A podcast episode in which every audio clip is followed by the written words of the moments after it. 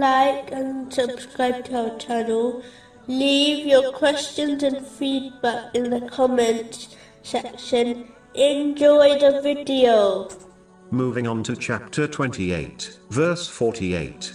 But when the truth came to them from us, they said, "Why was he not given like that which was given to Moses?"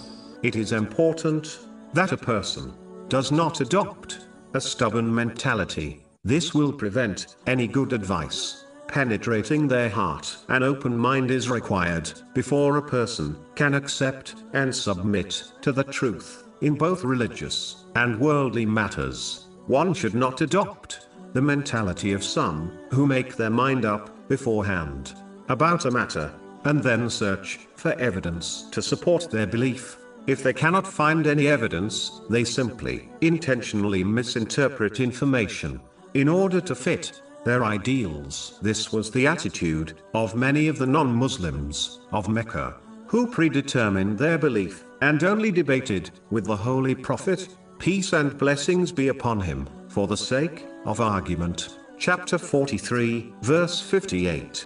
They did not present the comparison except for mere argument. Allah, the Exalted, covered the hearts of some of the non-Muslims of Mecca as they adopted this type of argumentative mentality. Chapter 4, verse 155. And they're saying, "Our hearts are wrapped." Rather, Allah has sealed them. A Muslim should not behave as if they already possess all the answers, as this only leads to the bias mentality discussed. A Muslim should therefore adopt an open mind and accept the truth when it is supported by strong evidence, even if it is from someone they dislike. This applies to worldly and religious matters.